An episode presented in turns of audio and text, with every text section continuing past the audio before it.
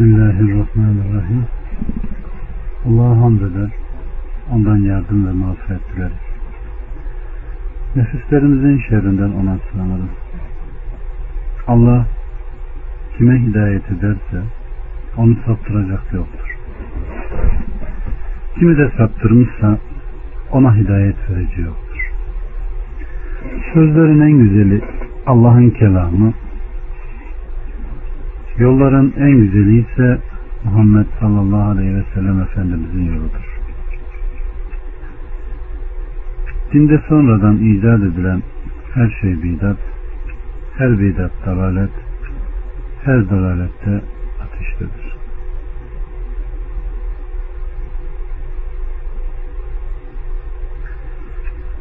Allah hepimize merhamet etsin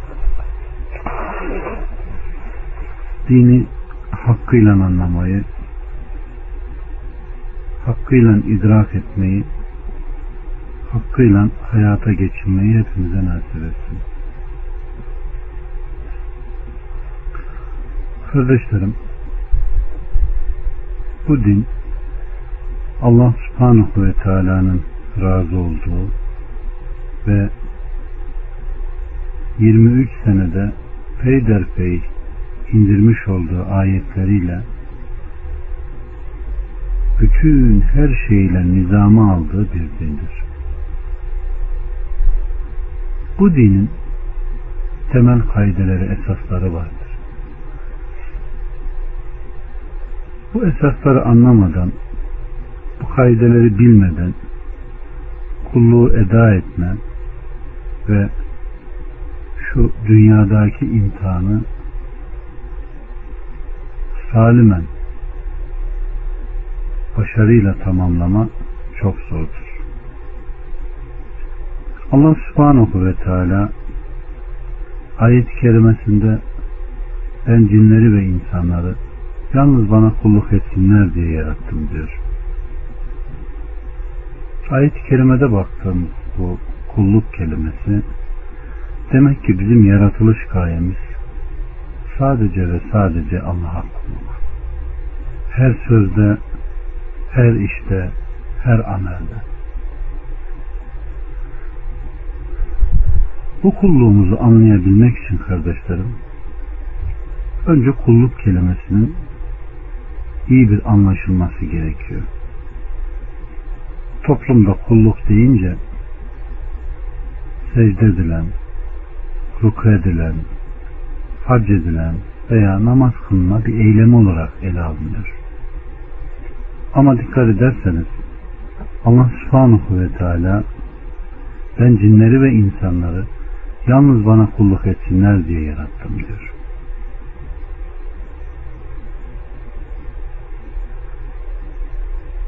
Kulluğu biz ele alırken fıtratta kulluk ve tevhidde kulluk diye ikiye ayırıyoruz kardeşlerim. Yani biri icbari kulluk, biri de ihtiyari kulluk. İcbari kulluk dediğimiz istesek de istemesek de razı olsak da olmasak da Allah subhanahu ve teala'nın razı olduğu ve bizi birçok teçhizatla yani bizdeki olan azalarla yaratıp dünyaya göndermesidir. İster bu halimizden memnun olalım, ister olmayalım. Biz buna fıtrat diyoruz. Yani bir insanın Türk doğması, erkek veya kadın olması veya zenci olması veya güzel veya çirkin olması veya azaların tamam olması veya olmaması bunlar Adem oğlunun elinde olan şeyler değildir kardeşlerim. Allah subhanahu ve teala kendisinin razı olduğu şekilde bizleri yaratıp dünyaya göndermiş ve hangimizin ameli daha güzel bunu denemek için ölümü ve hayatı yaratmıştır. Allah subhanahu ve teala ayet-i kerimesinde Adem'in sulbünden kıyamete kadar gelecek bütün ruhları çıkardığını ve onlardan bir ahit aldığını söylüyor. Ben sizin Rabbiniz değil miyim? Oradaki bütün ruhlar evet sen bizim Rabbimizsin buyuruyor. Allah subhanahu ve teala almış olduğu bu ahdi bu noktada bırakmayıp şöyle sürdürüyor. Yarın kıyamet gününde benim bundan haberim yoktu. Veyahut da atalarımız babalarımız sana vermiş oldukları şu ahdi bozmuşlardı. Biz de onlardan sonra gelen nesildik. Onları azap etmeyen hasebiyle bizlere mi, bizlere de mi azap edeceksin demeyesiniz diye bu vakayı hepinizin nefsine şahitler kıldım diyor. Evet kardeşlerim bizim serüvenimiz ta ruhlar aleminden başlıyor. Yani birinci misak dediğimiz Allah subhanahu ve teala'nın Rablığını ikrar. Ve her doğan çocuk fıtrat üzerine doğar. Aleyhissalatü Vesselam Efendimizin sözlerine devam ettiği gibi anası babası neyse Hristiyansa Hristiyan, Yahudi ise Yahudi, Mecusi ise Mecusi, müşrikse müşrik yapar diyor. Siz hiç doğan bir hayvanın yavrusunun eksik olduğunu gördünüz mü diyor. Evet kardeşlerim. Allah Adem oğlunu fıtrat üzerine yaratır. Biz buna icbari kulluk diyoruz. Yani seçme hakkına sahip olmadığımız Allah subhanahu ve teala'nın bize itaati ve isyana mebni her türlü hal ve hareketi anlayacak bir fıtratla yarattığıdır. Ademoğlunun mükellefi bir idrak etmesi yani sağını solunu ayırt etmesi ve ikincisi de buluğa ermesiyle başlar. İmana kadar insanı taşıyan akıldır kardeşlerim. Artık imanla tanıştıktan sonra aklın görevi bitmiş, akıl vahye tabi olmak zorunda kalmıştır. Gelen vahyi anlar, kayıtsız şartsız itaat etmek zorundadır. İşte bu kulluğun birinci aşamasına biz fıtrat diyoruz. Yani fıtratta kulluk. Kişinin her halükarda kul olması.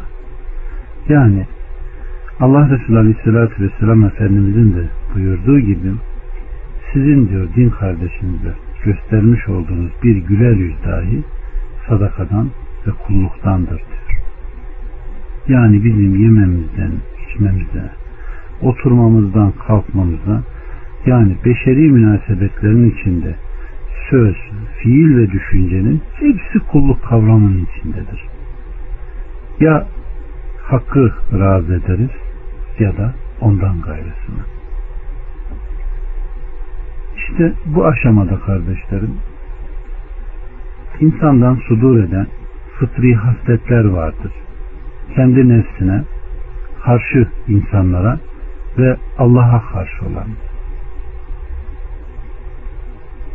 Bu aşamada kullukta imanın çok iyi anlaşılması gerekir ki bunun üzerine Allah'ın birlenme meselesi olan tevhid ve tevhidin cüzleri güzel, salimen oturmuş olsun. İman anlaşılmadığında kardeşlerim, tevhidin anlaşılması mümkün değildir.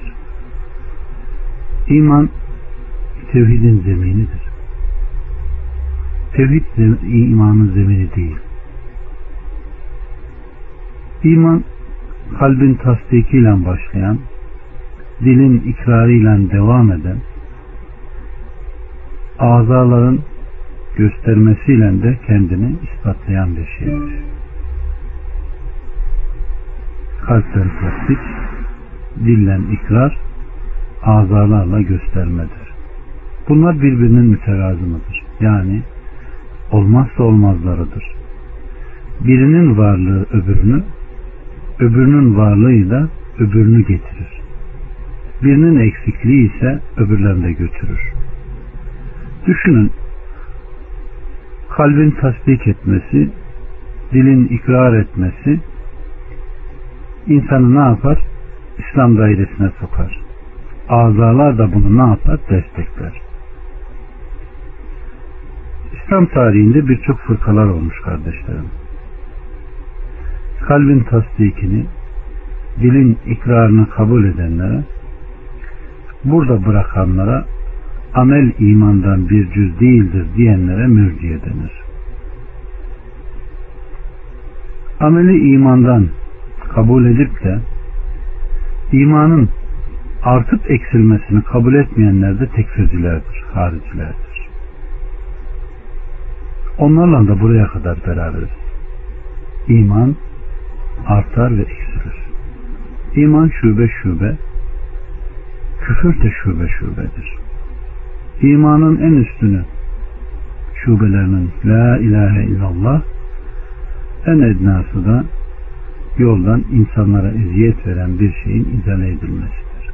Haya da imandan bir şubedir kardeşlerim. İman eğer gerçekten iyi bir şekilde anlaşılmazsa birçok müşkülatlar gündeme gelir. Birinin Müslüman dediğine biri kafir, birinin mümin dediğine birinin müşrik demeleri hep bu iman meselesinin düzgün anlaşılmadığından meydana gelir. Deminki zikrettiğimiz ayet-i kerimede Allah subhanahu ve teala'nın kıyamete kadar gelecek bütün ruhlardan ahit alması meselesinde iki tane tayfe itiraz etmiş, inhiraf etmiş ve müşkülata düşmüşlerdir. Bunlardan birisi devamlı önümüze çıkan icbari kulluktaki aklı vahyin önüne geçirmeye çalışarak akla ters düşen her şeyi inkara yeltenen mutezile fırkasıdır. İkinci tayfe ise bu ayet-i kerimede geçen bir şirk kelimesine binaen buradaki ahit Rablığın değil ilahlığın ahdidir ve her doğan çocuk Müslüman olarak doğar diyerek alelüklak herkesi tekfir etmeye gözünü kırpmadan herkesi cehenneme gönderen tayfenin müşkülatı vardır. Yani haricilerin. Buradaki ikrar ise Rablığın ikrarıdır. Yani Allah subhanahu ve teala'nın yaşatan, öldüren, rızık veren, terbiye eden manasında olan Rabbin ikrarı. Ve bu konuda kimsenin cehaleti mazeret değildir kardeşlerim. Yani Allah subhanahu ve teala'nın Rabb'ını ta ruhlar aleminde bütün Ademoğlu ne yapmıştır? İkrar etmiştir. Ama ubudiyet dediğimiz, kulluk dediğimiz ve bizden sudur eden her türlü söz, düşünce ve fiili eyleme döküldüğü noktada ise bunlar öğretilir kardeşlerim. Zaten peygamberlerin gönderiliş sebebi de budur. Allah subhanahu ve teala Allah Resulü Aleyhisselatü Vesselam'a kadar birçok peygamber göndermiş ve yarattığı kullara kendisine hiçbir şeyi şirk koşmadan ibadet etmelerini emretmiştir. Gönderilen bütün peygamberler bunu anlatmış, bunu bildirmiş ve Allah subhanahu ve teala'nın emrini harfiyen yerine getirmiştir. Bizler de bunu öğrenme, bunu hayata geçirme ve bunu anlatmakla mükellef olan insanlarız. Tevhid yani Allah'ı birleme kulluğu ayakta tutan ve bizleri muvahhid kılan ve cennete girmeye sebep olan yegane amaçtır kardeşlerim. Allah subhanahu ve teala sadece tevhid ehlinin cennete gireceğini söylemiş. Müşrik olan, kendisine şirk koşan hiç kimsenin cennete giremeyeceğini söylemiştir. Öyleyse bu tevhid nedir? Bu nasıl anlaşılır? Bunun cüzleri var mı?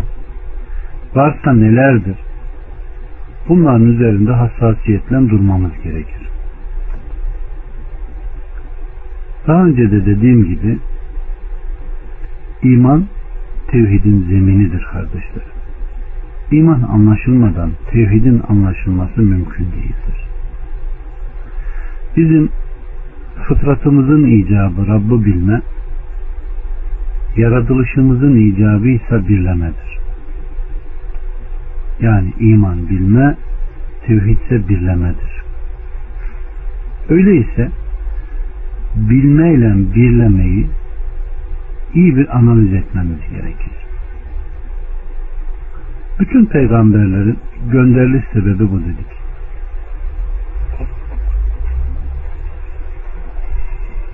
İnsanlığa ilk gönderilen Resul Nuh Aleyhisselam'dır. İmam Bukhari'nin naklettiği gibi Allah subhanahu ve teala insanlığa ilk Resul olarak Nuh'u göndermiştir. Her ne kadar biz Adem Aleyhisselam'ı Resul gözüyle görsek de tevhid ve şirk mücadelesi Nuh Aleyhisselam'dan başlamıştır. Nuh Aleyhisselam'ın kıssasına baktığımızda Kur'an-ı Kerim'de baştan sona şöyle incelediğimizde oradaki salih insanların Allah'a eşler koşulduğunu görüyoruz. Peki bu nasıl olmuş? O kavmin yaşantısına baktığımızda kendilerinin içinde yaşayan, onları Allah'a davet eden salih insanların ölümüyle şeytan o kavme vesvese vermiş, onların resimlerinin yapılmasını, duvara asılmasını ve onların o duvarda asılı olduğu müddetçe kendilerinin daha feyizli, dinlerine daha sadık olacaklarını, daha sonraki nesillerin onların heykellerini yaptığını ve onları aracı kıldığını ve Allah'tan bir şeyler istediklerini görüyoruz. Yani günaha adım adım insanoğlu ne yapıyor? Gidiyor. Ve Nuh Aleyhisselam o kavme gönderilmiş.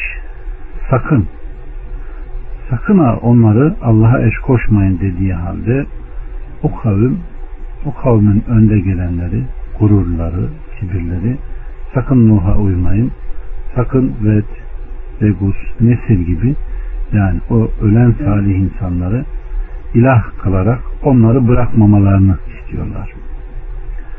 Kardeşlerim Nuh Aleyhisselam Ankebut suresinin zannedersem 14. ayetinde de bildirildiği gibi tam 950 sene tebliğ etmiştir. Ama inanan çok az, küfredense çok insan olmuştur. Ve Nuh Aleyhisselam Ya Rabbi artık yoruldum. Kavmimin bu müşkülatına karşı onlara azap ver diyerek kavminin azabını, helakını istemiş. Allah subhanahu ve teala da yerden ve gökten fışkırttığı sularla o kavmi helak etmiştir.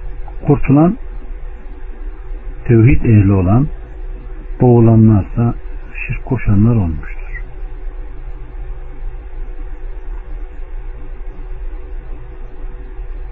Tevhidin anlaşılması için bunu üç kategoride incelemek gerekir.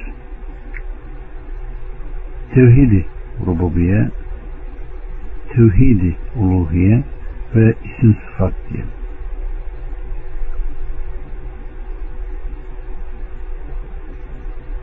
Aslında Peygamber Aleyhisselam'ın zamanında böyle bir ayrım yok. Ama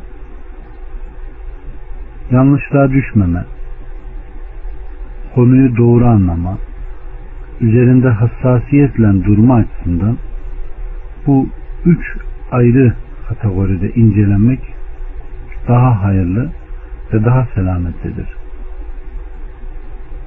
Tevhid-i rububiye Allah'ın rızık vermesi, yaşatması, öldürmesi, terbiye etmesi manasındadır. Yani kainattaki her şeyin ihtiyacını anında bilen, anında gideren Allah subhanahu ve teala'dır.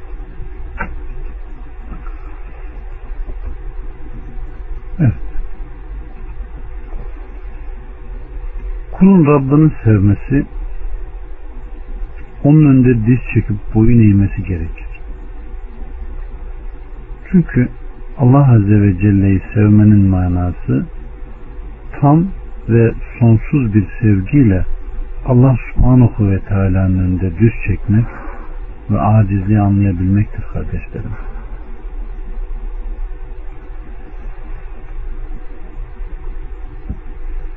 Tevhid kulluğun temelidir, özüdür. Bütün ibadetlerimizi Allah'ın emrettiği şekilde onun razı olduğu şekilde kendisine takdim edilmesi gerekir.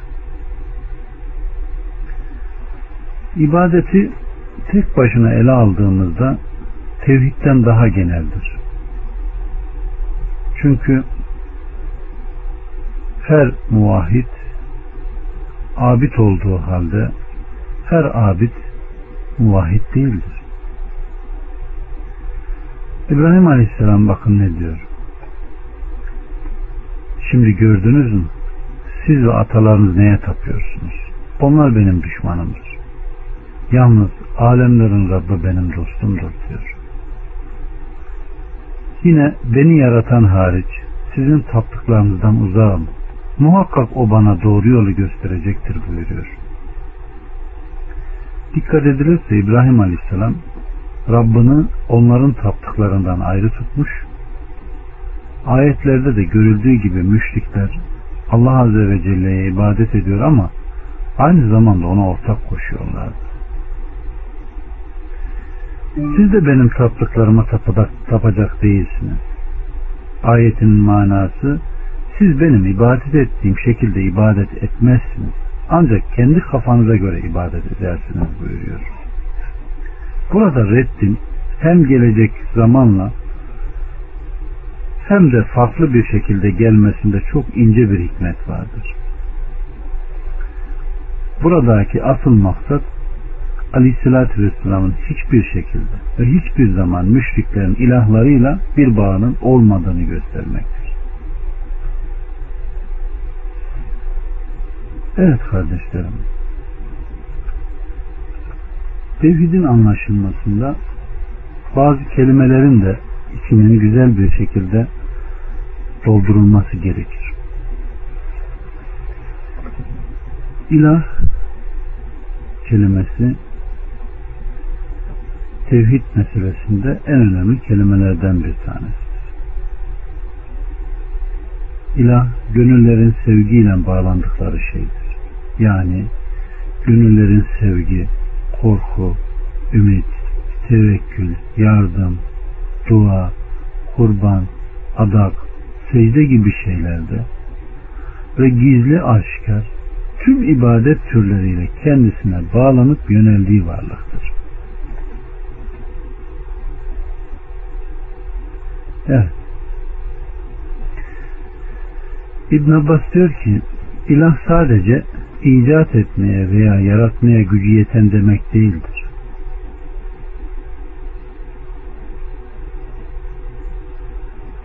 Onlara gökleri ve yeri kim yarattı diye sorsan Allah diye cevap verirler. Fakat yine de Allah ile birlikte başkasına taparlar. Bu herkesin zorunlu olarak kabul ettiği bir şeydir. Fakat günahların en büyüğü olan Allah subhanahu ve teala'nın asla bağışlamayacağını bildirdiği şirki işleyenler bunu kabul etmekle kendilerini kurtarmış olmazlar. Çünkü aynı zamanda bütün ibadetlerin yalnız ve yalnız Allah subhanahu ve teala için yapılması gerekir.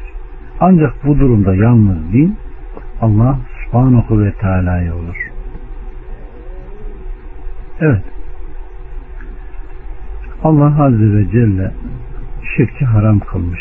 Yani ilaha yani ibadette ilaha yükseltilen amelin şirksiz olması gerekiyor.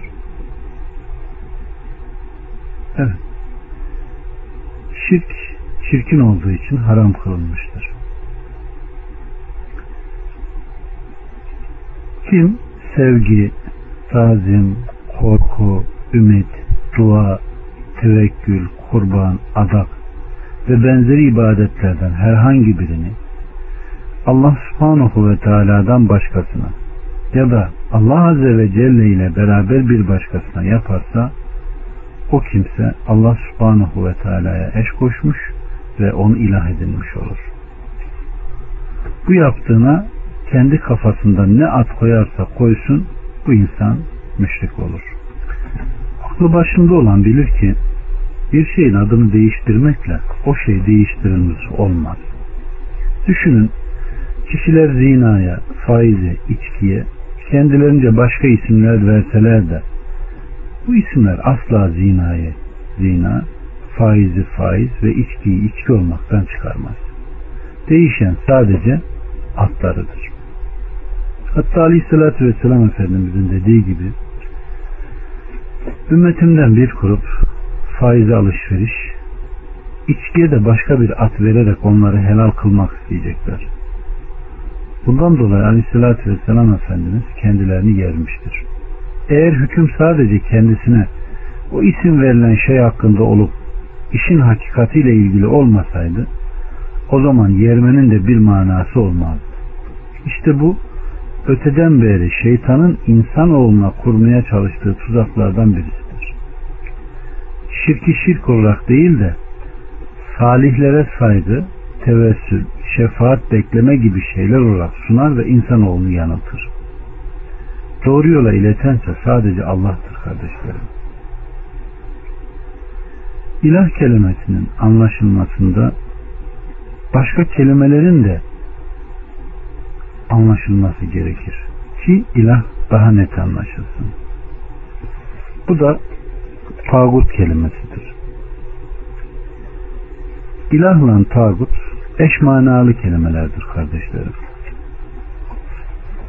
İlah ibadet edilen varlık, tağutsa ibadetin önüne geçen, ilaha giden yolu kesen her şeydir. İlah ibadet edilen, tağutsa ibadetten alıkoyan her şeydir.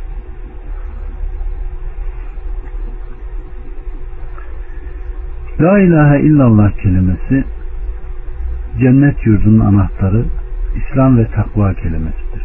En sağlam bir koddur. Gökler ve yer bu sayede ayakta durur. Allah subhanahu ve teala tüm mahlukatı bunun için yaratmış. Bunun için cihad edilmiş. Bu Allah subhanahu ve teala'nın kullar üzerinde hakkıdır. Küfür diyarı iman diyarından bununla ayrılmıştır. Ve son sözü bu kelime olan kişi cennete girer. Bu insanın can ve mal güvenliğini sağlayan, onu kabir ve cehennem azabından koruyan kelimedir. Yine bu kendisiyle cennete girilen kişiyi Allah'a, Allah subhanahu ve teala'ya ulaştıran, sayesinde insanların mutlu, bedbah, makbul ve cennetlik mi, cehennemlik mi olarak ayrıldıkları kelimedir kardeşlerim. Bu kelimenin ifade ettiği mana gereğince yerine getirilmez ve bunu sevmeyenler düşman bilinmezse bu kelimeye sevgi ve dostluk gösterilmiş olmaz. Aleyhissalatü Vesselam Efendimiz ancak bu kelimeyi sevenlerin imamıdır. Aleyhissalatü Vesselam'ı sevmek ve ona tabi olmak ancak bu kelimeyi sevmekle mümkün olur. Evet. Rabbimizin buyurduğu gibi şimdi gördünüz mü? Siz ve eski atalarınız neye tapıyorsunuz? Onlar benim düşmanlarımdır. Yalnız Alemlerin Rabbi benim dostumdur buyuruyor. Ayrılma olmaksın velayet olmaz. Allah'a dost olabilmenin yolu düşmanlarından uzak durmak ve onlarla bağları koparmaktan geçer. Dolayısıyla Allah'tan başka mabutlardan uzaklaşılmadıkça Allah subhanahu ve teala'nın dostluğu kazanılamaz. İşte la ilahe illallah'ın manası budur kardeşlerim. Kur'an-ı Kerim'e gittiğimizde ilah kelimesinin geçtiği yerleri şöyle bir çıkardığımızda misal Nuh Aleyhisselam'ın kavmine gittiğimizde orada insan taifesinden salih olan insanlara ilah dendiğini görüyoruz. İsa Aleyhisselam'ın kavmine baktığımızda salih insanlardan bu sefer peygamber ve anasının ilah gösterildiğini veya ilah edinildiğini görüyoruz. Musa Aleyhisselam'ın kavmine baktığımızda Firavun'un despot, kafir birisinin ilah edinildiğini görüyoruz. Necim suresinde nefis ve hevanın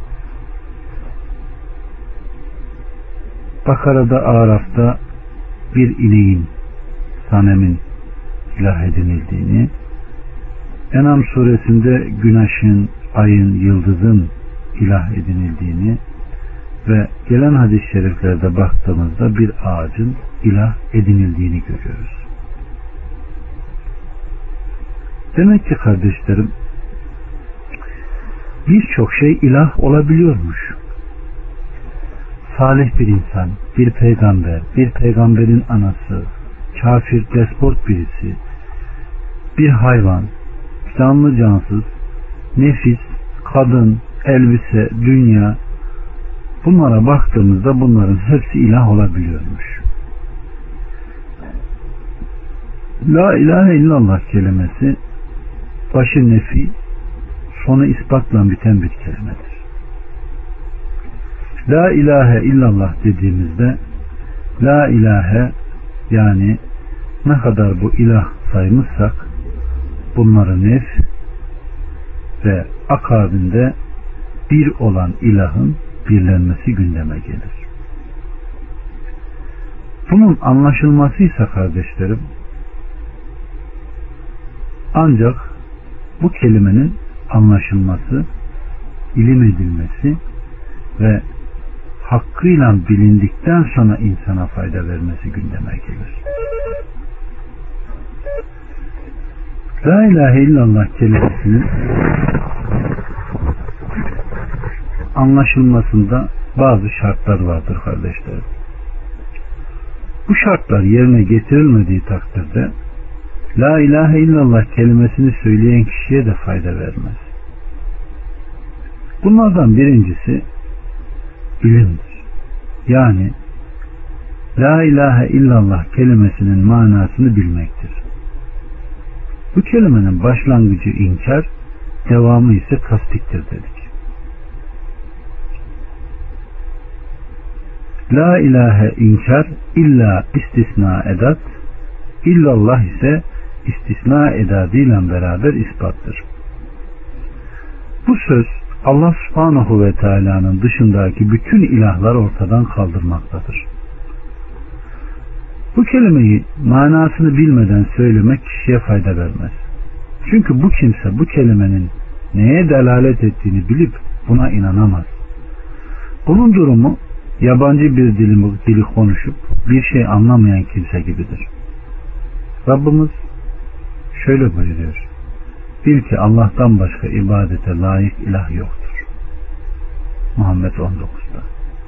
Ancak bilerek hak için şehadette bulunanlar bundan müstesnadır. Zuhruf 86'da. Aleyhissalatü Vesselam Efendimizin de dediği gibi kim La ilahe illallah'ın manasını bilerek ölürse o cennete girer. La ilahe illallah'ın manası Allah'tan başka kendisine kulluk edilecek hiç kimse yok demektir. İbadet Allah Azze ve Celle'nin sevdiğine razı olduğu bütün gizli ve açık ameller ve sözlerdir kardeşlerim. Bu kelimeyi anlamakta ikinci şart yakindir. Yani La ilahe illallah'ın kemalidir. Yakin şek ve şüpheyi giderir. Rabbimiz Subhanahu ve Teala'nın buyurduğu gibi müminler ancak Allah'a ve Resulüne iman edip sonra da imanlarında şüpheye düşmeden Allah yolunda malları ve canlarıyla cihad eden kimselerdir. İşte sadıklar bunlardır diyor Hucurat 15'te. Ve aleyhissalatü vesselam Efendimiz de La ilahe illallah Muhammeden Resulullah'a şehadet ederim ki Allah'ın huzuruna bu ikisinde şek etmeden çıkan kimse cennete gider buyurmuştur. Evet kardeşlerim. Birincisi ilim, bilme ve ilmin doğurduğu sebep olduğu yakindir. Yani şek ve şüphenin zıttı. Üçüncüsü ise ihlastır. Yani şirki reddetme. Ve Rabbimiz Subhanahu ve Teala'nın buyurduğu gibi halistin ancak Allah'ındır diyor. Ve yine onlar dini Allah'a halis kılarak ibadet etmekten başka bir şeyle emrolunmadılar buyuruyor. Ve yine aleyhissalatü vesselam Efendimiz kıyamet günü insanlar arasında benim şefaatime erecek olan en mutlu kişi kalbinden ihlaslı bir şekilde La ilahe illallah diyendir diyor. Evet kardeşlerim. Dördüncü şartsa sıdktır. Nifaha engeldir. Münafıklar dilleriyle hakkı söylemekte fakat kalben inkar etmektedirler. Rabbimizin buyurduğu gibi Allah elbette sadıkları bilecek, yalancıları da bilecektir buyuruyor. Ve yine Rabbimiz doğruyu getiren, onu tasdik edene gelince işte o sadıklardan buyuruyor. Aleyhissalatü Vesselam Efendimiz de kim Allah'tan başka ibadete layık ilah olmadığına ve Muhammed'in Allahü Teala'nın Resulü olduğuna kalbiyle tasdik ederek ölürse o cennete gider buyurmuştur. Beşinci şartsa kardeşlerim muhabbettir. Bu kelime münafıkların yaptıklarının aksine Allah Azze ve Celle'yi ve Allah'ın sevdiklerini sevmektir. Rabbimiz Subhanahu ve Teala'nın dediği gibi insanlardan bazıları Allah'ı sevdikleri gibi bir şeyleri severler. İman ederler ise de Allah'ı çok az anarlar diyor. Allah'a eş koşmadan asla iman etmezler diyor. Aleyhissalatü Vesselam Efendimiz üç haslet vardır ki kimde bu bulunursa imanın tadını alır diyor.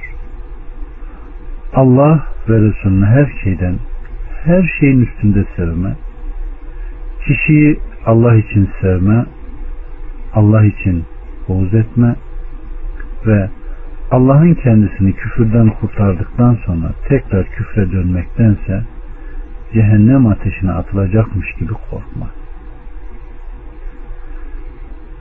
Altıncısı ise kardeşlerim bu kelimenin gerekleriyle amel etmedir.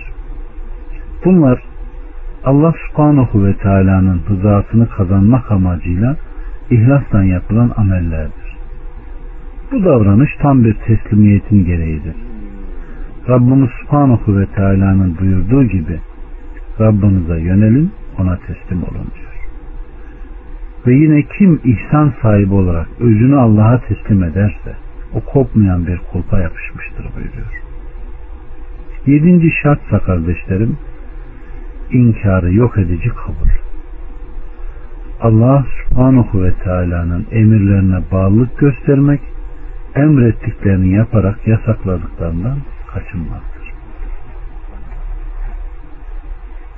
Evet kardeşlerim, tek ilahtan başka kulluk edilebilecek başka bir ilah yoktur. O tek olan ilah da şeriki olmayan Yüce Allah'tır. Çünkü ibadete layık olan ancak O'dur. Bu kelimenin gereği Allah subhanahu ve teala'nın dışındaki bütün sahte ilahları reddetmektir. Zira Allah azze ve celle dışındaki mabutların ilahlık iddiası batıldır. Çünkü ondan başka bir şey ibadete, dua edilmeye, emir ve yasak koymaya, adak adanmaya, sığınmaya, istenmeye layık değildir. Uluhiyetin başkaları için reddedilmesi, ilahlığı sadece ortağı olmayan Allah'a ait kılmayı, onun yanında ikinci bir ilah edinmemeyi gerektirir. İbn Recep Allah ona rahmet etsin şöyle demiştir.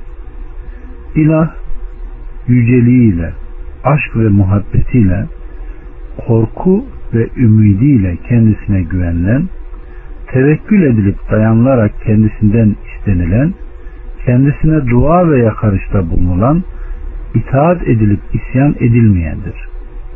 Tüm bunlar ancak aziz ve celil olan Yüce Allah'a yaraşır buyurmuştur. İşte bu sebeple Aleyhisselatü Vesselam Efendimiz Kureyş müşriklerine La ilahe illallah deyiniz dediğinde müşriklerin cevabı ilahları tek bir ilah mı kıldı?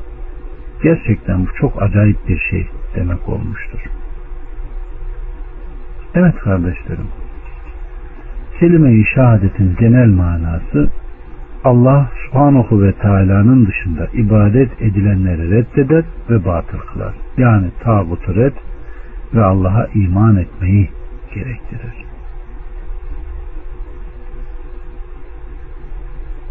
Evet. İlah ve tağut dedik. İlah ibadet edilen, tağutsa ilaha giden yolu kesen her şey Tağutu reddetmek, Allah'ın emir ve yasaklarına ters düşen emirlerde bulunan kişiyi, hevayı, şeytanı reddetmektir. La ilahe illallah'ın manasıyla birlikte gereğini yerine getirmek, ibadette Allah Azze ve Celle'yi birleyerek ona benzer tutanları terk etmektedir. Evet kardeşlerim. Allah subhanahu ve teala'ya yaklaşmak için ölülere kurban kesen, türbelerde yardımda bulunan, kabirlerin etrafını tavaf eden ve adak adayanlar, Allah subhanahu ve teala'nın yaratıcı ve her şeyin sahibi olduğunu inansalar bile, düşünün ilk Arap müşrikleri gibi Allah'a şirk koşuyorlar. Mekke müşrikleri kabirlere ve putlara tapmadıklarını söylüyor fakat uygulamada yapıyorlardı. Onların yaratıcı ve rızık verici olduğuna inanmadıkları halde sırf kendilerini Allah'a daha çok yaklaştırsınlar diye salih olduğuna inandıkları bazı kişilere ibadet ediyorlardı. Ama bugün cehalet öyle bir hat safhaya gelmiş ki kardeşlerim ilah, tağut, iman yani dinin kelimeleri anlaşılmaz öyle bir karmaşa haline gelmiş ki herkes inandığı gibi aklına estiği gibi yaşar hale gelmiş. Halbuki Allah subhanahu ve teala'nın bizleri fıtrat üzerine yaratmasından sonra gönderdiği Resullerle bize bu dini ne yapmıştır? Öğretmiştir. Eğer din akıl dini, rey dini olmuş olsaydı Hazreti Ali'nin de dediği gibi ayağımızın altını mest ederdik. Üstüne değil. Çünkü kirlenen neresidir? Altıdır. Kur'an'da İbrahim Aleyhisselam'ın kıssasına gittiğimizde kardeşlerim İbrahim Aleyhisselam'ın yıldıza, aya ve güneşe bakarak işte Rabbim budur demesi var. Daha sonra ben kaybolup batanları sevmem. Rabbim bana kendisini tanıtacak demesi vardır. İbrahim Aleyhisselam'a bakıyoruz.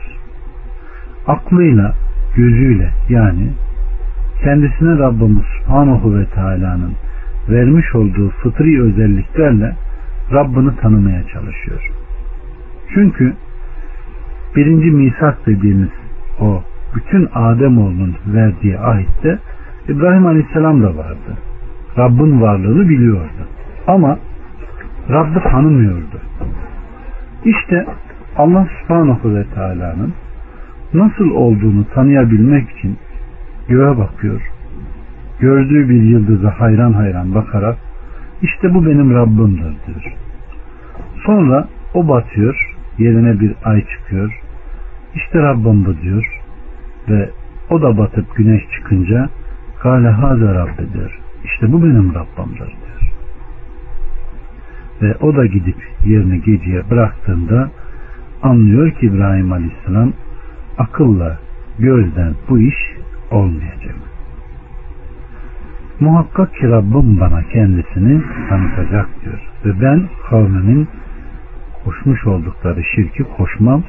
Ben Allah'a asla şirk koşanlardan değilim diyor. Ama kardeşlerim düşünün bugün yıldıza, güneşe, aya, Rabbim diyen, ilahım diyen bir insanı İslam'daki tabiri nedir? Kafir deriz değil mi? Ama İbrahim asla müşriklerden olmadı. Bunun sebebi ise Rabbimiz Subhanahu ve Teala'nın dediği gibi biz hiçbir kavme Resul uyarıcı göndermedikçe azap edici değiliz diyor. Yani Allah Azze ve Celle Resul göndermedikçe azap edici değildir. Ve Aleyhisselatü Vesselam Efendimizin davetine baktığımızda Muaz'ı Yemen'e göndermiş. Sen kitap ehli bir kavme gidiyorsun. Onları Allah'ın birliğine davet et demiştir. Bu vakaya baktığımızda kitap ehline giden peygamber değil, peygamberin görevlendirdiği davetçidir. Bu da gösteriyor ki kıyamete kadar bu davet geçerlidir. Davetin ulaşması hüccetin ikamesidir. Tabi anlaşılması da gerekir. Uygun bir şekilde ona izah edilmesi de gerekir. Demek ki bir kavme uyarıcı gelmeden o kavmi itham edemiyorsunuz. İşte İbrahim Aleyhisselam'ın Rabbini tanımaya çalışması fayda vermemiştir. Çünkü Rabbin varlığı var ama Rab kendisini tanıtmadan anlaşılması mümkün değildir. Öyleyse yaratan kimdir? De ki Allah. Bakın yaratıcılık sıfatını gündeme getirip yine kendisi kendi varlığını ne yapmıştır? izah etmiştir. Rızkı veren kim? De ki Allah. İsim ve sıfat tevhidi bununla başlar kardeşlerim.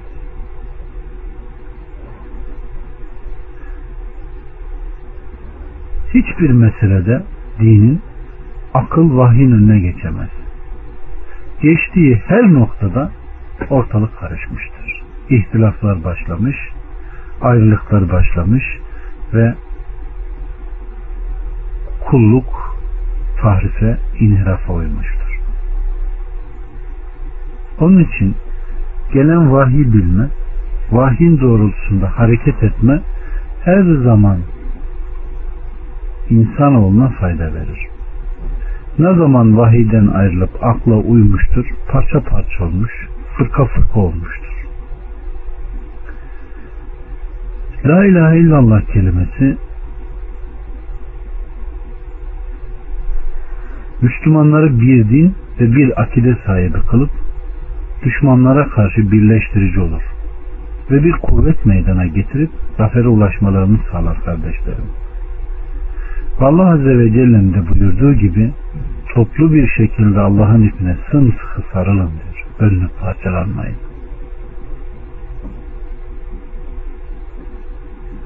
La ilahe illallah kelimesi bu kelimeye bağlı olan bir toplumda huzur ve emniyeti çoğaltır. Çünkü bu toplumdaki her bir fert bu akidenin vermiş olduğu zorunluluktan dolayı Allah'ın helal kıldığını alır, haram kıldığını da terk eder.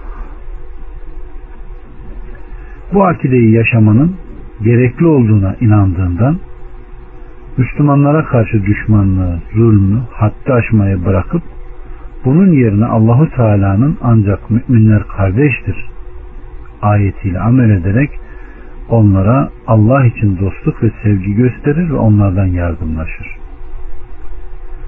Onun için bir Müslümanın bir Müslümana üç şeyi nedir? Haramdır. Kanı, namusu ve malı. Bu nasıl helal olur? Evli ve dulsa, zina etmişse veyahut dinden irtidat etmişse veyahut haksız yere adam öldürmüşse. Bunun dışında La ilahe illallah kelimesi onu ne yapar? Bu meselelerden korur. Müslümanlar La ilahe illallah'ın gereğine bağlı kaldıkları zaman Allah subhanahu ve teala onları yeryüzünde hükmünün uygulayıcısı yapar. Tevhid dininde çeşitli fikirlerin önünde sabit kılar kardeşlerim. Kim la ilahe illallah'ın gereğine bağlı kalırsa bununla amel ederse nefsi de huzurlu olur. Çünkü o bir olan Rabbin razı olduğu şeyleri yapıp helak edici şeylerden uzaklaşarak Allah Azze ve Celle'ye kulluk eder.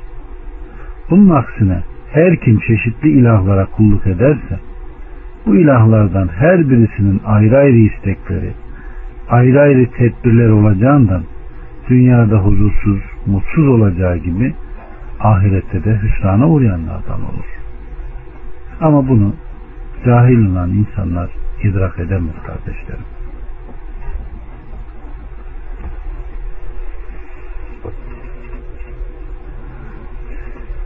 Bakın Rabbimiz Subhanahu ve Teala ne diyor? Allah üzerlerinde ihtilaflı ortakları bulunan bir adamla yalnız bir kişiye bağlı bir adamı misal olarak getirir. Hiç bu iki adam bir olur mu? Hamd Allah'a mahsustur. Zümer 29'da. Fakat çok bilmezler. İmam İbni Hayyim diyor ki Allah subhanahu ve teala bu ayette muvahhid ile müşriği birbirinden ayırmak için örnek vermiştir. Müşrik ahlakı bozuk, birbirine düşman olan, ayrılığa düşmüş bir cemaate sahip bir kul durumunda olup çeşitli ilahlara ibadet eder.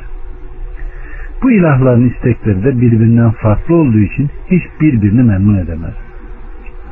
Muvahhid ise bir tek olan Allah'a kulluk eder ki onun durumu Allah Azze ve Celle'ye bütün şirklerden arınarak teslim olan hedefini ve rızasına götürecek yolu bilen ve bütün ihtilaflardan uzak olarak huzur içinde olan kimse gibidir. Bu kul Rabbına şirk koşmadan ve ihtilaflardan temizlenmiş olarak teslim olur. Onun üzerine Rabbinin rahmeti, acıması, şefkati ve ihsanı vardır. La ilahe illallah'ın gereğiyle amel eden kul dünya ve ahirette yükselir ve şeref kazanır kardeşlerim. İslam'ın hakkı La ilahe illallah'ın şartlarını yerine getirip şirkten uzaklaşarak tevhidin bütün bütün içeriğini eda etmektir. Sadece la ilahe illallah sözünü söylemek malı ve kanı haram kılmaz. Bunun gereğiyle amel etmek gerekir kardeşlerim. Tevhidi düzgün anlayabilmek için Allah'ın selamı onların üzerine olsun. Nebi ve Resulların davetini anlamak gerekir. Bunun üzerinde biraz duralım. Nebiler insanlara gönderilmiş olan tarihin kaynakları ve kıvanç vesileleridir. Onlar davet ettiler, sabrettiler ve sabrettirdiler. Onlar Allah subhanahu ve teala'nın izniyle insanları karanlıktan hidayetle aydınlığa çıkarmaya vesile insanlık üzerine Allah Azze ve Celle'den indirilmiş birer rahmet oldular. Onlar çok ağır bir yük yüklendi kardeşlerim. Kavimlerden gördükleri eziyetlere karşı sabrettiler. İnsanlardan hiçbir karşılık ve teşekkür beklemediler. Yeryüzünde yüce olmak istemedikleri gibi fesat çıkarmayı arzu eden kimselerden de değildiler. Onların tüm gayretleri insanların yalnız Allah'a kulluk etmelerini sağlamak içindi. Onlardan her biri fetret dönemlerinde kavimlerine elçi olarak gönderildiler. Onlar gece gündüz, gizli ve açık sürekli kavimlerine hakkı anlattılar. Davetleri sırasında pek çok ezayla, yalanlama ve inatçılıkla karşılaştılar. Bunun için Allah subhanahu ve teala bu dünyada onların isimlerini ve değerlerini yüceltti. Bütün Müslümanların onların kıymetini bilmesi, haklarına riayet etmesi, sözleriyle huzur bulması, onları sevmesi, övmesi, her anıldıklarında onlara salat ve selam getirmesi gerekir.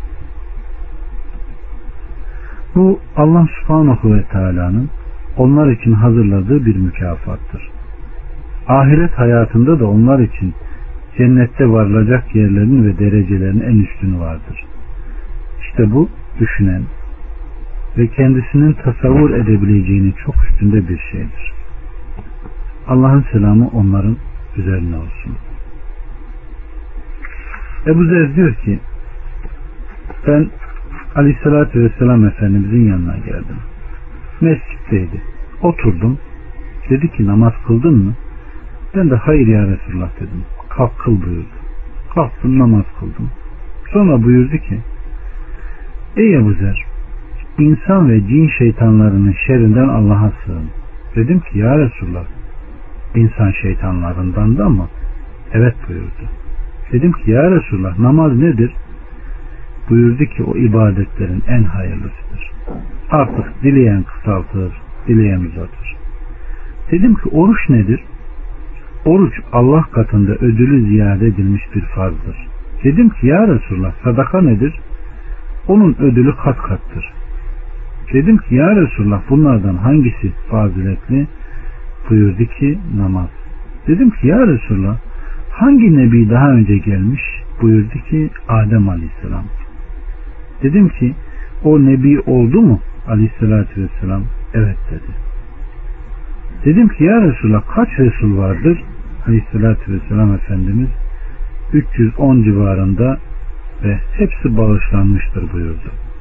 Dedim ki ya Resulallah Kur'an'dan sana inenler arasında en büyüğü hangisidir?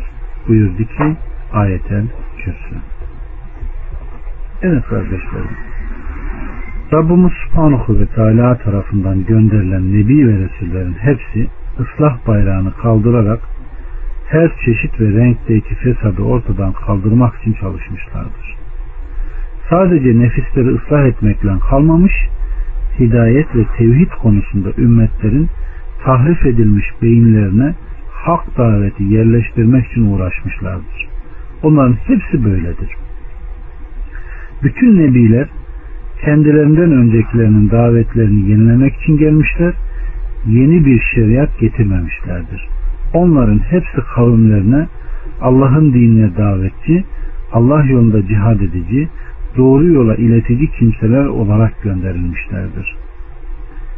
Dalalet üzerine olan ve dinleri tahrif edilmiş bulunan topluluklarda ıslah bayrağını kaldırıp taşımanın manası şudur.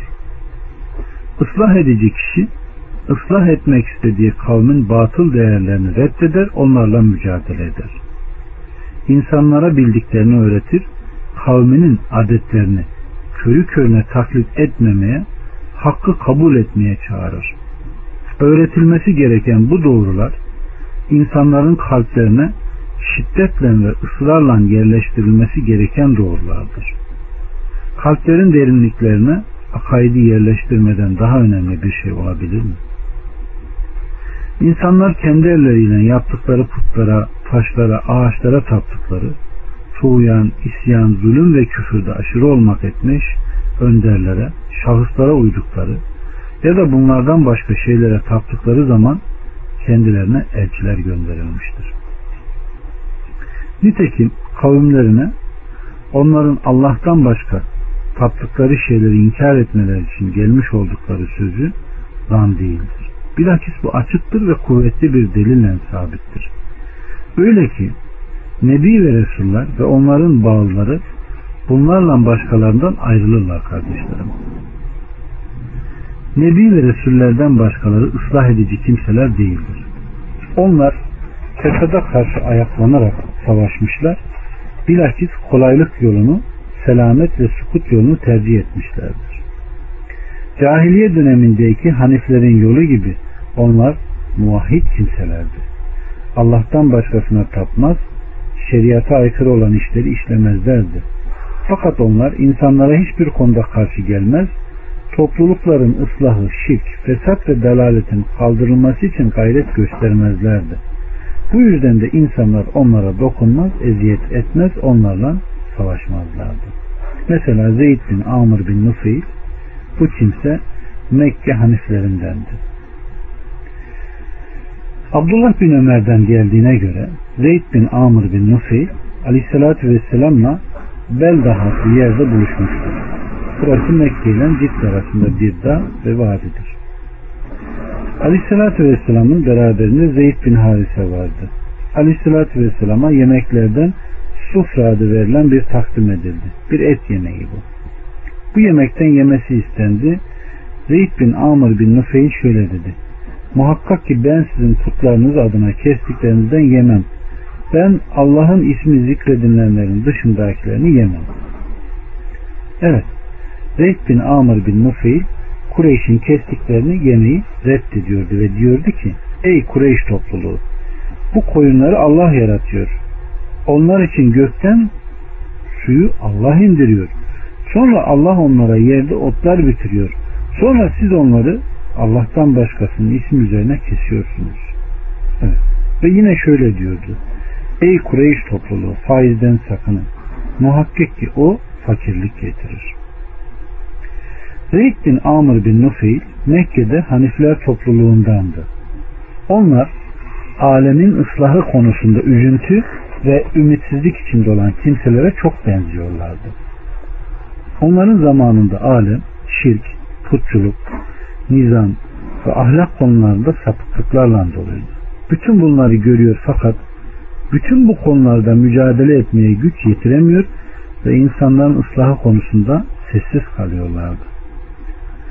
Allah Nebisi Muhammed'i sallallahu aleyhi ve sellemi insanları dalaletten hidayete, kötülükten basirete uzaklaştırmak için Resullardan uzak kalmış olup da fetret dönemini yaşayan kimselere gönderdi ve onu kendilerinden razı olduğu sahabe-i kiramla destekledi ve sahabeler onunla birlikte Allah yolunda cihad ettiler. Malik oldukları her şeyi Allah yolunda harcadılar. Aleyhissalatü Vesselam Efendimiz müşriklerin yaptıklarını iptal için gönderildiğinde davetin başlangıcında onları tevhidden ve şirk ile putçuluğu terk etmekten başka bir şeye çağırmıyordu. Fakat müşrikler putçuluğu yağmalama ve soygunculuğu bırakmıyor, insanları Aleyhisselatü Vesselam'ın yoluna girmekten alıkoyuyor ve Aleyhisselatü Vesselam ile zıtlaşıyorlardı. Buna rağmen o insanları ıslah için davetini ilan etti. Evet kardeşlerim. Tevhid Allahü Teala'yı kulluk konusunda birlemektir. Bu da hüküm konusunda büyük bir esastır. Öyle ki Allah'ın bütün nebileri insanları sadece Allah'a kulluk etmeye çağırmışlar. Müslümanların bütün mücadeleleri bu konu etrafında olmuş, müşriklerle bu sebepten savaşılmıştır. Onların gece gündüz her saatleri bu kavgayla geçmiş, gizli açık bütün gayretleri onun için olmuştur. Bu açık kolay bir hükümdür. Karışıklıktan uzaktır. Her insan onu anlama konusunda eşittir. Alim ile öğrenci ya da okuma yazma bilmeyen bir ümmü ile ümmü olmayan onu anlamada bizdir. Alimin anladığı gibi onu koyunların arasındaki bedevi de anlar. Kitapların arasındaki de anlar. Bir dağdaki çoban da anlar. Allah'ın bütün nebileri akıllı ya da akılsız, kültürlü ya da kültürsüz ayrımı yapmaksın bütün insanlara ve cinlere tevhid davetiyle gönderilmiştir. Aleyhissalatü Vesselam Efendimizin de bahsettiği gibi bu din kolaylık dinidir. Muhakkak ki bu din kolaylık dinidir. Bu kolaylık akide konusunda da geçerlidir kardeşlerim. Her insan tevhid akidesini anlamak için çaba gayret sarf etse ona her türlü kolaylık vardır. Fakat bir sapık Hristiyanların akidesini görün. Onların akideleri karışıklar, çıkmazlarla doludur. Onlar taassuba inanır ve kendilerini kasvet bürümüştür. Felsefecilere bakın. Kültürlü kimselerin çoğu bile onların söylediklerini anlamaktan acizdir. İslam'ın tevhid akidesi ise açık ve kolaydır. La ilahe illallah. Bir insanın bu akideye göre kalbiyle, sözüyle, ameliyle Allah'a yönelmesi, putları Allah'a koşulan ortakları ve müşriklerin kendilerini ilah edinebildikleri Allah'tan başka ya da Allah ile birlikte taptıkları tağutları terk etmeyi gerektirir.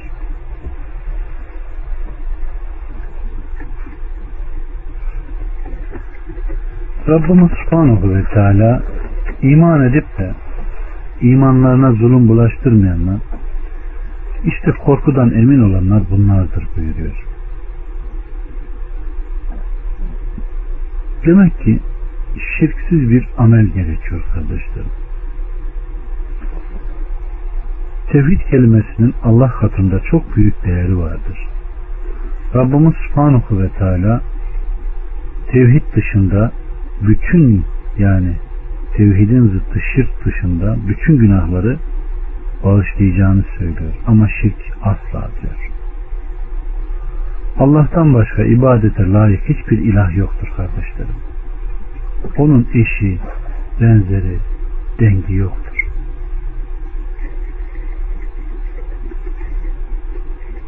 Sohbetin başında da dediğimiz gibi tevhidin üç ayrı kategoride işlenmesi gerekir. Tevhid şu üç çeşidi de bir bütündür. Yani tevhid-i rububiye, tevhid-i uluhiye ve tevhidi isim ve sıfat. Rububiyet tevhidine ne dedik? Allahü Teala'nın yaratan, sahip olan, öldüren, yaşatan, dirilten, rızıklandıran, yöneten, fayda ve zarar veren, dualara icabet eden, kaza ve kaderi takdir eden olduğuna inanmaktır. Uluhiyet ise ibadetin yalnızca Allah Azze ve Celle'nin hakkı olduğunu inanma, hiçbir ibadeti az dahi olsa Allah'tan başkasına yapmamadır. İsim ve sıfat tevhidi ise kardeşlerim, Allah Azze ve Celle'nin kendini Kur'an'da vasfettiği, Aleyhisselatü Vesselam'ın sahih sünnetlerinde bizlere açıkladığı üzere bütün noksanlıklardan uzak yani kemal sıfatlara sahip olduğuna, mahlukata benzemediğine inanıp bu isim ve sıfatları artırmadan, azaltmadan, saptırmadan, sapık tevillerle tevil etmeden, iptal etmeksizin, örnek ve nasıllık vermeksizin ve mahiyetini araştırmaksızın olduğu gibi kabul etmektir. Allah subhanahu ve teala'nın sıfatları zatının mahiyetine bağlıdır.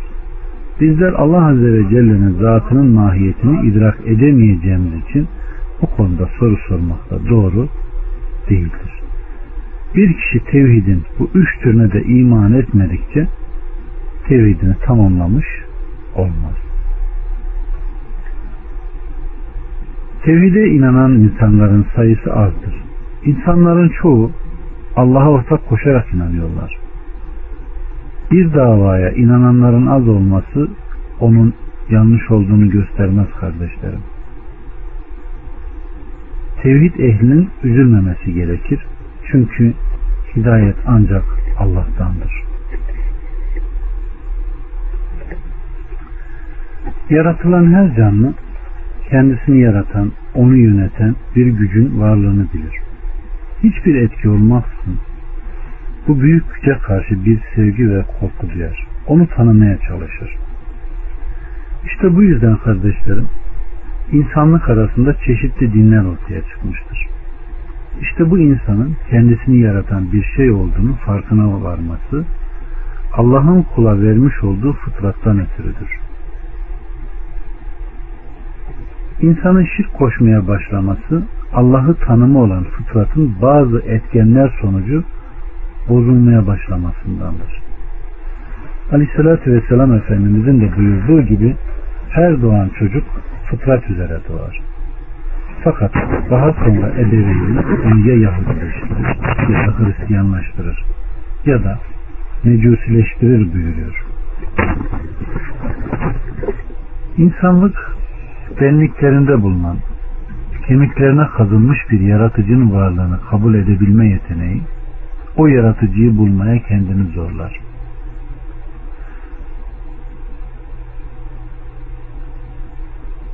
Yalnızca Allah'ı yaratıcı, yönetici, her şeyin hakimi, tasarruf sahibi olduğunu kabullenmek olan tevhid inancı, sadece Allah'a ait olan bazı sıfatların ondan başkasına verilmemesini, sadece onun hakkı olan ibadet çeşitlerinin ondan başkaları için sarf edilmemesini gerektirmektedir. İşte fıtratını bozmuş olan toplumlar bu ibadetlerini bazı kendi nazarlarında büyük gördükleri şeylere sarf etmeye başladıklarında şeytanların onlar için kurmuş olduğu tuzağa düşmüş olurlar. İşte bu sapık topluluklardan bazıları güneşe, bazıları ateşe, bazıları yıldızlara tapmıştır. Onların bu ibadetleri bu varlıklarda gördükleri Yüce Allah'ın ihsan etmiş olduğu bazı harikulade aklı dehşete düşüren hallerden ötürüdür. İşte bu insanlara şeytan yapmış olduğu şeyleri güzel göstermiş. Onlarda doğru bir şey yaptıklarını zannederek inatla üzerinde oldukları çarpık yolu savunmuş kendilerine gelen uyarıcıları her asır ve zamanda inkar ve reddetmişlerdir. Kabirlere, kabirde yatanlara, ibadet çeşitlerinden bazılarını sarf ederler. Bu geçmiş ve günümüzde Yüce Allah'ın dışında başka varlıklara ibadet edenlerden etkilenmiştir. Onların yapmış oldukları bazı ibadet çeşitlerini kendi ibadetlerinde tatbik etmişlerdir. Çünkü batıl dinlere mensup olanlar o ibadet ettikleri mahlukların kendilerine bir fayda vereceğini zannetmişler. Onların verebileceğini düşündükleri zararlardan da kaçınmışlardır. Eski müşrik toplumları ise mezarlarda yatanların heykellerini yapmış ve bu heykellere saygı ve sevgilerini sunmuşlardır. Daha sonraları bu heykelleri Allah ile aralarında vasıta ve aracı tayin etmişler, onlardan medet ummuşlardır. İşte günümüzde de kabirlerden, mezarlardan medet umanlar bu cendere içinde kıvranmaktadırlar. Kendilerine bu yaptıklarının nedeni sorulduğunda biz onlara bizi sadece Allah'a yaklaştırsınlar diye ibadet ediyoruz derler. Elbette ki bu sözü söylerken yaptıkları işlerin birer ibadet olduğunun farkında değildirler. Hiçbir zamanda kabul etmemektedirler. Zaten mesele kabirlerde kabir ehli için yapılan tasarrufatın ibadet olarak kabul edilmemesindendir. Halbuki Rabbimiz Subhanahu ve Teala onlara İbrahim'in haberinden bahset. O zamanında babasına ve kavmine neye ibadet ediyorsunuz demişti. Onlar da kendisine biz putlara ibadet ediyoruz ve ibadetimizde de devam edeceğiz demişlerdi. İbrahim de onlara dua ettiğiniz zaman sizi işitiyorlar mı? Ya da size fayda veya zarar verebiliyor mu? Onlar da biz babalarımızı böyle yaparken bulduk dediler. Şu ara suresinin 69'dan 70'lere kadar okuyun kardeşlerim. Eskiden müşrik toplumlar babalarının dini üzerine yaşamayı mazeret edinirlerdi. Günümüzde ise çokça büyük bir farklılık olmamakla beraber atalarının ve büyüklerinin gittiği yol üzerine gitmekte ısrarlı olan, İslam'ı olduğunu iddia eden birçok insan bulunmaktadır. Taklitçilik günümüz insanlarının bir koruyucusu olmuş. Yaptıkları yanlışlıklar dünya hayatı içerisinde bozuk bir düzenin bir temel taşı olma ünvanını kazanmıştır. Rabbimiz Subhanahu ve Teala gece ve gündüz, güneş ve ay Allah'ın varlığına dalalet eden birer emaredir. Öyleyse güneşe ve aya secde etmeyin. Eğer gerçekten Allah'a ibadet ediyorsanız onları yaratan Allah'a secde edin buyurmuştur. Fussilet 77'de. Günümüz insanına baktığımızda ise Müslümanları da dahil gökyüzündeki tabiattaki olayların bazı evliyalar tarafından yapıldığına, bazı evliyaların isteklerinde tabiatta bazı değişiklikler yapılabileceğine inanırlar. Buna karşı gelenleri de şiddetle kınayıp onların mürtet olduklarını iddia ederler. Rabbimiz Subhanahu ve Teala kitabında onun nasıl çocuğu olabilir ki? Onun bir hanımı olmamıştır ki buyurmuştur Enam 101'de. Yine o doğmamıştır, doğurmamıştır. Onun bir dengi yoktur buyurmuştur. Ama eski zaman müşrikleri meleklerin Allah'ın kızları olduğuna inanıyorlar. Günümüzdeki insanlar ise sanki bazı kimselerin Allah ile aralarında akrabalık varmış da haşa bu yüzden Allah onları kesinlikle onları geri çevirmeyecekmiş gibi davranırlar. Ölümlerinden sonra bile o kimseleri Allah ile aralarında vasıta ve vesile edinirler. Aynı şekilde Hazreti İsa'ya Allah'ın olduğu oğlu olduğunu söyleyenler bu sapık düşünceden yola çıkmışlardır. Uluhiyet tevhidi kardeşlerim bütün peygamberlerin insanları Allah'a davet ettikleri bir tevhiddir. İnsanların yapmış oldukları ibadetlerde Allah'ı birlemeleri gerekir. Bu ibadetten kasıt Yüce Allah'a yakınlaşmak, ondan sevap ve derece beklemektir. İşte bu ibadetlere birer örnek teşkil eden dua, adak, kurban kesme, fayda, ümit etme, zararından korkma, tevekkül etme, korku duyma, Yüce Allah'tan başkasına sarf edilemez. İnşallah vaktimiz olursa bundan sonraki derslerde bu hal ve hasletleri tek tek ele alalım ve Allah subhanahu ve teala'nın bunlara yüklediği manaları teker teker işleyelim ki tevhidin cüzleri dediğimiz bu cüzler sevgi, korkma, ümit etme, dua etme, adak adıma gibi bunları ayrı ayrı işleyelim ki ne olduğunu anlayalım ki doğrusunu yapalım, batılından uzak duralım. Hiç kimse sırf Allah için namaz kılmadıkça, aracısız bir şekilde sırf ona dua etmedikçe, yardım istemedikçe, sırf Allah için kurban kesmedikçe yapmış olduğu ibadetin karşılığında bir ecir alacak değildir kardeşlerim. Mezarlarda yatan salihlerden, evliyalardan, ermişlerden Yüce Allah'a ait bazı vasıflara sahiplermiş gibi onlardan yardım istenilecek olursa elbette ki Mekke müşriklerinden daha kötü bir duruma düşünmüş olur. Allah şifa verendir. Eğer kul Allah'tan bir başkasının, bir velinin ya da güçlü olduğu bir şeyler yapmaya, fayda vermeye, gücünün yeteceğini düşündüğü şeylerin kendisine şifa vereceğini düşünürse küfre girer. İslam'dan çıkmış olur. Allah inancı olan tevhid akidesinden çıkıldığı anda Hristiyanlık ve Yahudilik inançlarında var olan Allah'ı birden fazla sayma sapıklığına düşünmüş olur. İbadetler çok çeşitlidir. Her ibadetin başka biriyle bir alakası vardır. Dolayısıyla ibadetin birine şirk düşüldüğü anda diğerinde de otomatikmen şirke düşülmeye başlanır. Misal kurban kesme bir ibadettir. Allah'ın dışında başka bir şeye kurban kesilirse bunun kurban kesene fayda verdiği zannedilir. Fakat fayda yalnızca Allah'ın istemesiyle olan bir şeydir. Dolayısıyla Allah'tan başkasından fayda beklemekle şirke düşülmüş olur. Kurban belirli bazı şartlar yerine getirilerek kesilir. Eğer bu şekilde yapılmayacak olursa bir belanın, bir musibetin geleceğinden korkulur. Allah'tan başkasına zarar veremeyeceği için onun dışında başka bir şeyin zarar veremeyeceğine inanarak şirke düşünmüş olunur.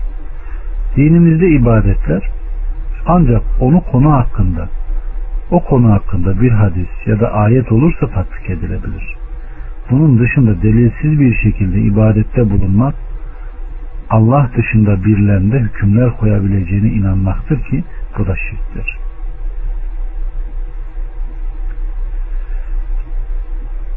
Uluhiyet tevhidi çok önemlidir kardeşler. Bu tevhid bütün peygamberlerin ortak olarak davet ettikleri bir konudur. Rabbimiz Subhanahu ve Teala şüphesiz ki biz her topluma, ümmete Allah'a ibadet etsinler, tağuttan da kaçınsınlar diye bir peygamber gönderdik buyuruyor. Her peygamber gönderilmiş olduğu toplumu ilk önce uluhiyet tevhidi edilen denilen Allah'ı ibadet sayılan fiillerde birleme onun ile beraber başka bir şeye inanmama itikatına çağırmıştır. Bu konuda Nuh, Hud, Salih ve Şuayb aleyhisselam şöyle buyurmuştur. Ey kavmim Allah'a ibadet edin sizin ondan başka bir ilahınız yoktur buyurmuştur. Uluhiyet tevhidi La ilahe illallah kelimesinin manasıdır. Dolayısıyla İslam'a girmek isteyen Müslüman olan herkesin ilk evvela bilmesi gereken bir konudur. Selamünaleyküm. Evet kardeşlerim. Bugünkü sohbetimizi bu yönünü yapıp inşallah bundan sonra derslerde konu konu ele alalım. Niçin tek bir ilaha inanırız? Çünkü sadece insanlar değil, Allah'tan başka canlı ve cansız bütün varlıklar kendilerine fayda verecek şeyleri sağlama, zarar verecek şeyler de uzaklaştırmak ihtiyacındandır. Nimet ve lezzet türünden şeyler canlılara yarar sağlayan şeylerdir. Elem ve azap türünden şeyler ise zarar veren şeylerdir. Buna göre kul için iki şey kaçınılmazdır kardeşlerim. Bir, faydalanılan, lezzet alınan, sevilen ve aranılan ve istenilen şey. İki, bu maksada ulaştıran, yardım ve destek olan ve istenmeyen şeylerin uzaklaştırmasını sağlayan şey. Bu iki şey birbirinden ayrı şeylerdir. Birincisi gaye, ikincisi ise bu gayeye ulaştıran şey yani araçtır. Burada da dört şey söz konusudur. Birincisi sevilen, bulunması istenen şey. İkincisi sevilmeyen, tiksinilen, bulunmaması istenen şey. Üçüncüsü sevilenin, istenenin elde edeceği araç. Dördüncüsü ise sevilmeyenin uzaklaştıracağı araç. İşte bu dört şey sadece insanlar için değil, belki bütün canlı varlıklar için zorunludur. Bunlar olmadan ne varlıklarını sürdürebilirler ne de gelişebilirler. Cansız varlıklar içinde başka şeyler söylemek gerekir. Evet kardeşlerim. Allah tek istenen, niyaz edilen ve amaçlanması kaçınılmaz vücub olandır. Matlup olana ulaşmak için yardım edecek de odur. Gerisi istenmeyen şeylerdir. Onların uzaklaştırılmasında yardımcı olacak da Allah'tır. Yukarıdaki dört şey yalnızca onun gücü yeter. Başkasının değil. Evet. Ancak sana kulluk eder, ancak senden yardım dileriz. Ayetinin de anlamı budur. Çünkü kulluk istenen ve aranılana ama en güzel şekilde ibadet etmeyi ifade eder. Yardım istenilecek zat da isteğimize ulaşmak için yardım isteyeceğimiz varlıktır. Bunlardan birincisi uluhiyetin, ikincisi ise rububiyetin kapsamına girer. Çünkü ilah, ilah edinilen, bu nedenle severek, gönülden bağlanarak, yüceltilerek, büyük tanıyarak kulluk edilen varlık demektir.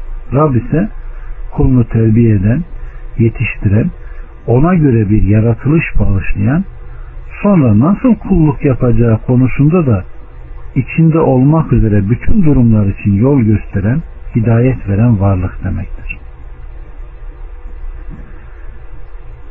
Evet, Rabbimiz yaratılmışları kendisine kulluk etsinler. Yani kendisini bilsinler, gönülden bağlansınlar, sevsinler, ihlaslı olsunlar, her şeyi kendisi için yapsınlar diye yarattı.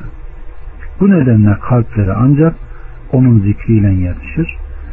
Gözleri ahirette onu görerek aydınlanır.